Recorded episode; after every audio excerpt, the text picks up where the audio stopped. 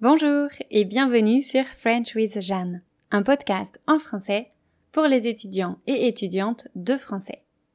Vous écoutez l'épisode 3 de la série 15 sur des moments marquants de ma vie. Pour accéder au texte des épisodes de cette série, rendez-vous sur mon site web. Pour 6 euros, vous recevrez toutes les transcriptions de la série 15. Pour ce troisième épisode, on va repartir à Bordeaux. Bordeaux, c'est une grande ville française très connue pour son vin, et c'est là-bas que j'ai fait mon master. C'est ce diplôme qui m'a permis de devenir prof de français pour les étrangers et les étrangères. Je m'y suis installée à 23 ans et j'y ai passé un an et demi. Je vous explique pourquoi c'était une période marquante.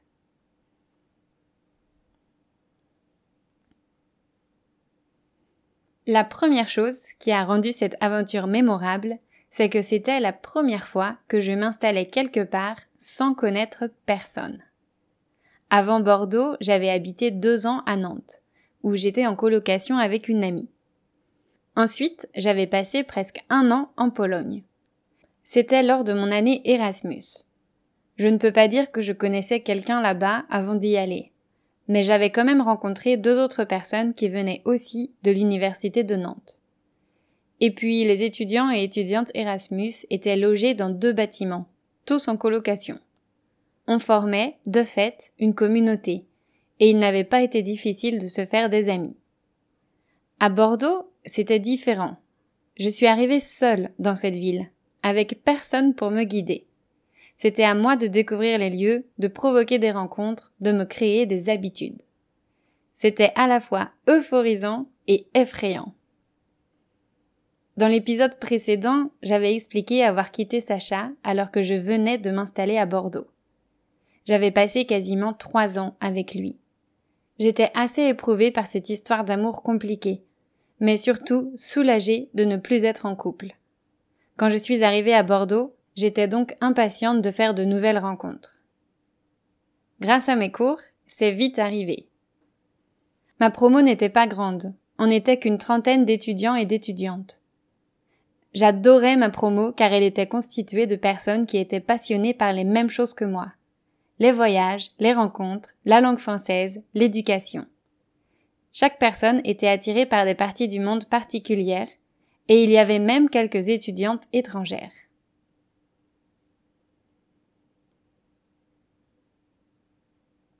Comme c'était une université publique, il n'y avait pas de journée d'intégration d'organiser.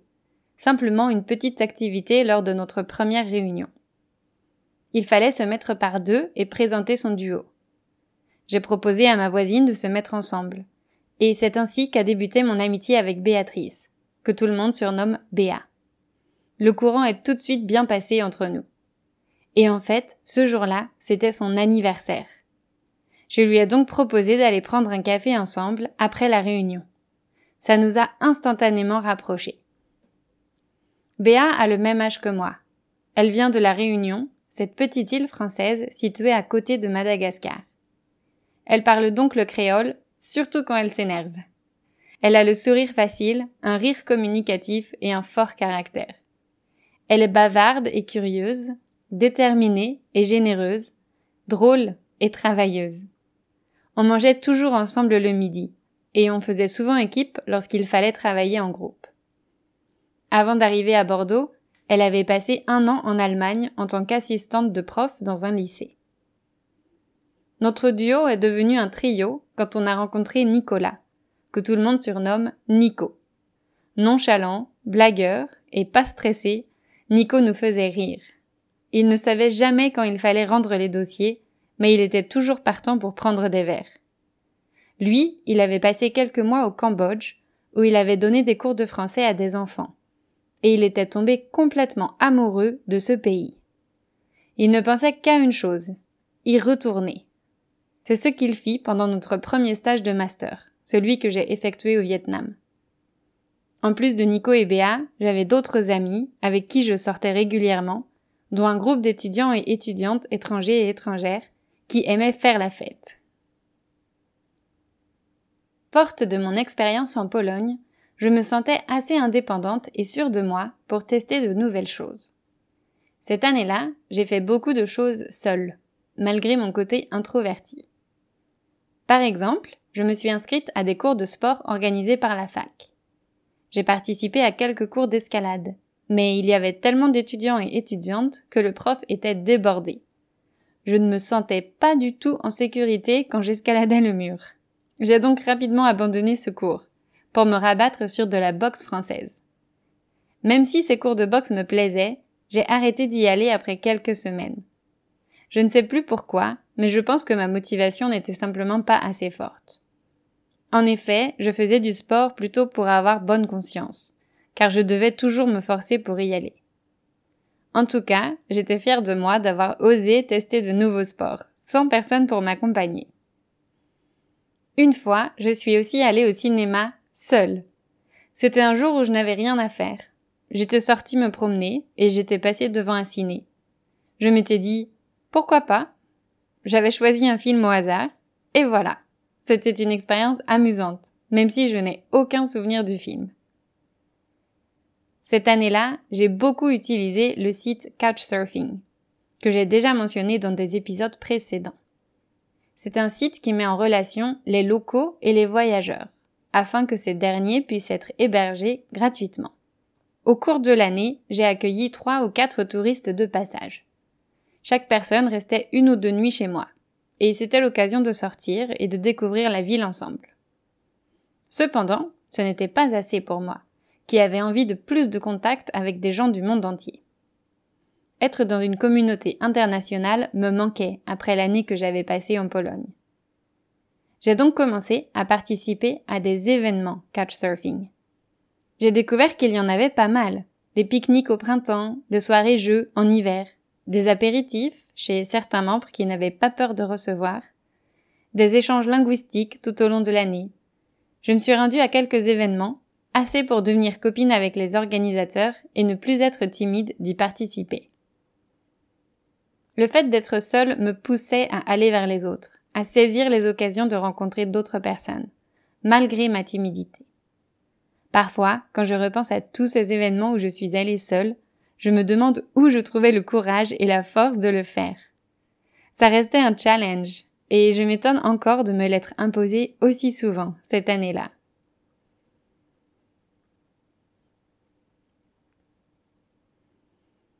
La première année que j'ai passée à Bordeaux, j'ai habité seule. Ça aussi, c'était nouveau pour moi, qui n'avais habité qu'en colocation ou chez mes parents. On avait trouvé un appartement en plein centre-ville, au rez-de-chaussée d'un immeuble de trois étages qui faisait l'angle d'une rue. Il y avait un petit couloir dans l'entrée, une salle de bain, une cuisine et une grande pièce de vie, où on avait installé mon lit, un bureau et un canapé. C'était grand pour une seule personne. J'avais de la chance. Habiter seul, pour moi, ça voulait dire écouter la musique que je voulais, décorer comme je le voulais, inviter qui je voulais et cuisiner si je le voulais. Ça signifiait aller à mon rythme et me charger de corvées de course, linge et ménage. J'avais imprimé plein de photos que j'avais scotchées au mur et qui me rappelaient de bons souvenirs. Au-dessus de mon lit, j'avais accroché une guirlande de lumière que j'allumais chaque soir j'avais punaisé une carte du monde au-dessus de mon bureau, et je rêvassais souvent en la regardant. J'avais aligné mes livres et mes carnets sur mon étagère blanche, à côté de mes bougies à la vanille.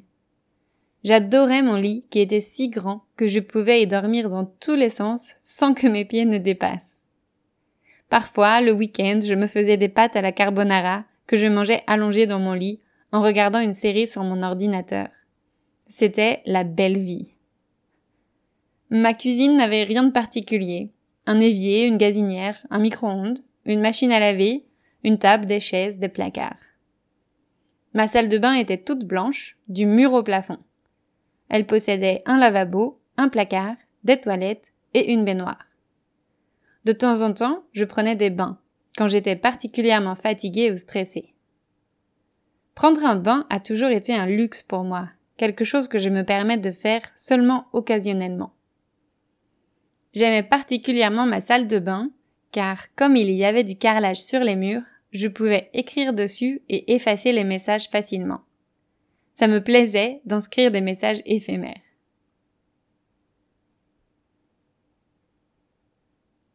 Je ne me souviens pas avoir invité mes amis à venir manger chez moi. Sans doute parce que je cuisinais peu. Toutefois, ils venaient souvent pour prendre l'apéro ou le thé ou manger des pizzas. Béa, qui habitait près de la fac, c'est-à-dire loin du centre-ville, dormait parfois chez moi quand on sortait le soir. Oh, comme j'aimais sortir avec mes amis, boire des verres en terrasse après les cours, prendre une bière dans un pub irlandais le samedi soir, aller à de petits concerts dans des bars discrets, participer à des quiz le mardi soir et manger un kebab à deux euros en rentrant chez moi. C'était ma vie à l'époque. Il arrivait aussi qu'on finisse la soirée chez moi, quand les bars fermaient mais que personne n'avait envie de rentrer. Quand les gens étaient trop fatigués ou bourrés pour rentrer, il et elle restaient dormir. Ça ne m'a jamais dérangé. Au contraire, j'aimais avoir de la compagnie. Je crois que le maximum de personnes que j'ai hébergées en une nuit, c'était sept. La vie étudiante que j'ai eue a été merveilleuse. Je ne travaillais pas pendant l'année. Mes parents payaient mon loyer et mes frais d'inscription à l'université, qui s'élevaient à 500 euros par an, si je ne dis pas de bêtises. Chaque mois, je recevais une petite somme d'argent du gouvernement français, qu'on appelait une bourse. J'en bénéficiais car mes parents avaient trois enfants à charge. J'utilisais cette bourse pour me nourrir. Pour les autres dépenses, j'utilisais l'argent gagné pendant mon job d'été. Et lorsque mes parents me rendaient visite, ils veillaient toujours à remplir mon frigo et mes placards. J'avais donc la chance de ne pas avoir à me préoccuper des questions financières.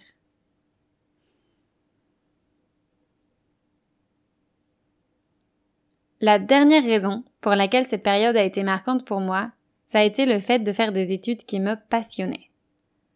Mon parcours éducatif a été très classique.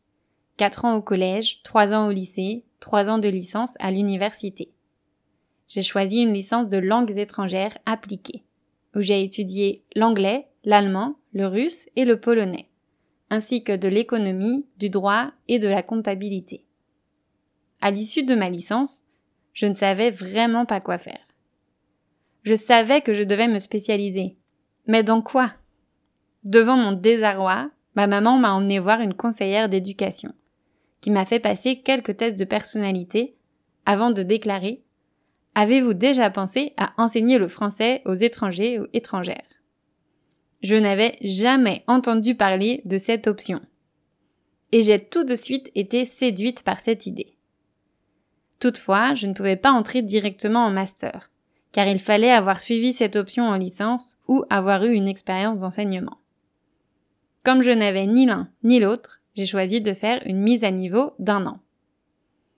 Je n'ai pas le souvenir d'avoir beaucoup appris pendant cette année-là, mais j'ai au moins découvert que le sujet me plaisait. Suite à l'obtention de ce diplôme, j'ai postulé dans quelques universités pour rentrer en master, et j'ai été acceptée dans plusieurs d'entre elles, dont Bordeaux. C'est comme ça que je suis arrivée dans la ville, prête à tout apprendre sur la didactique.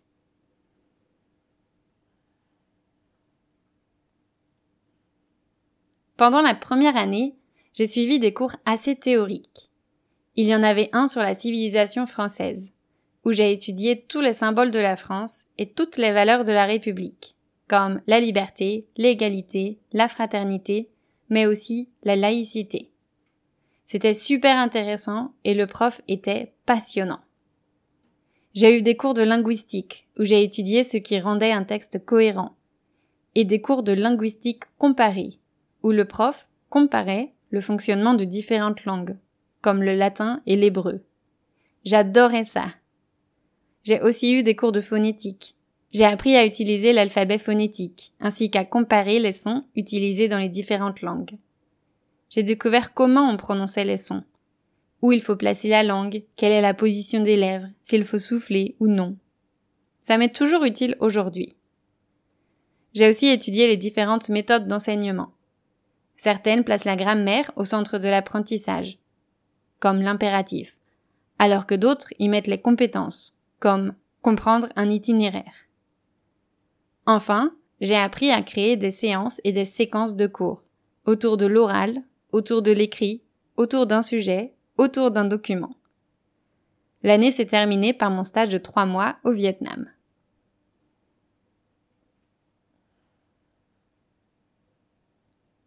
Pendant la seconde année, je me suis spécialisée dans l'ingénierie linguistique. Ça veut dire que j'ai appris à créer des formations partiellement ou totalement en ligne. J'ai découvert plein d'outils informatiques utiles pour les enseignants et les enseignantes. Et j'ai appris à créer une plateforme d'enseignement sur Moodle, pour ceux et celles qui connaissent. Pendant mon stage de six mois aux Philippines, j'ai même créé une plateforme pour l'Alliance française où je travaillais.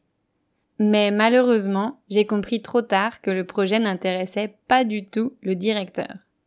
Pour lui, j'étais juste une professeure de français. Il ne voulait rien de plus. Pour valider mon année, je devais quand même créer cette fameuse plateforme. Alors je l'ai fait avec une motivation limitée, sachant qu'elle n'allait jamais être utilisée par des étudiants ou étudiantes. En tout cas, j'ai adoré mon master être entouré de profs passionnés, discuter avec les autres étudiants et étudiantes, se questionner, monter des dossiers, faire des projets, rencontrer des professionnels. Et enseigner. J'étais dans mon élément, c'était très stimulant et rassurant aussi, parce que j'avais la sensation de faire un truc qui me plaisait vraiment. J'aimais mieux comprendre la langue française, et les langues en général, et j'aimais être dans un environnement multiculturel, et me poser des questions sur la meilleure manière d'enseigner. D'ailleurs, je ne regrette pas mon choix. Huit ans après avoir découvert l'enseignement du français aux étrangers et étrangères, je suis toujours passionnée par le sujet. Pour résumer, cette année à Bordeaux a été marquante pour trois raisons principales. J'y suis arrivée complètement seule, j'ai habité seule pour la première fois de ma vie, et j'étais passionnée par mes études. Béa et Nico font toujours partie de mes amis. Je les vois à chaque fois que je retourne en France. Je devrais donc les revoir dans quelques semaines, puisque je quitte la Thaïlande mi-décembre.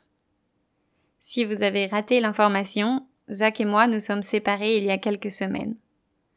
Ainsi, j'ai pensé que c'était le bon moment pour rentrer en France, notamment pour passer Noël en famille. Alors que je me suis séparée, Béa s'est fiancée. Elle va se marier en 2023 et elle a demandé à Nico et moi d'être ses témoins.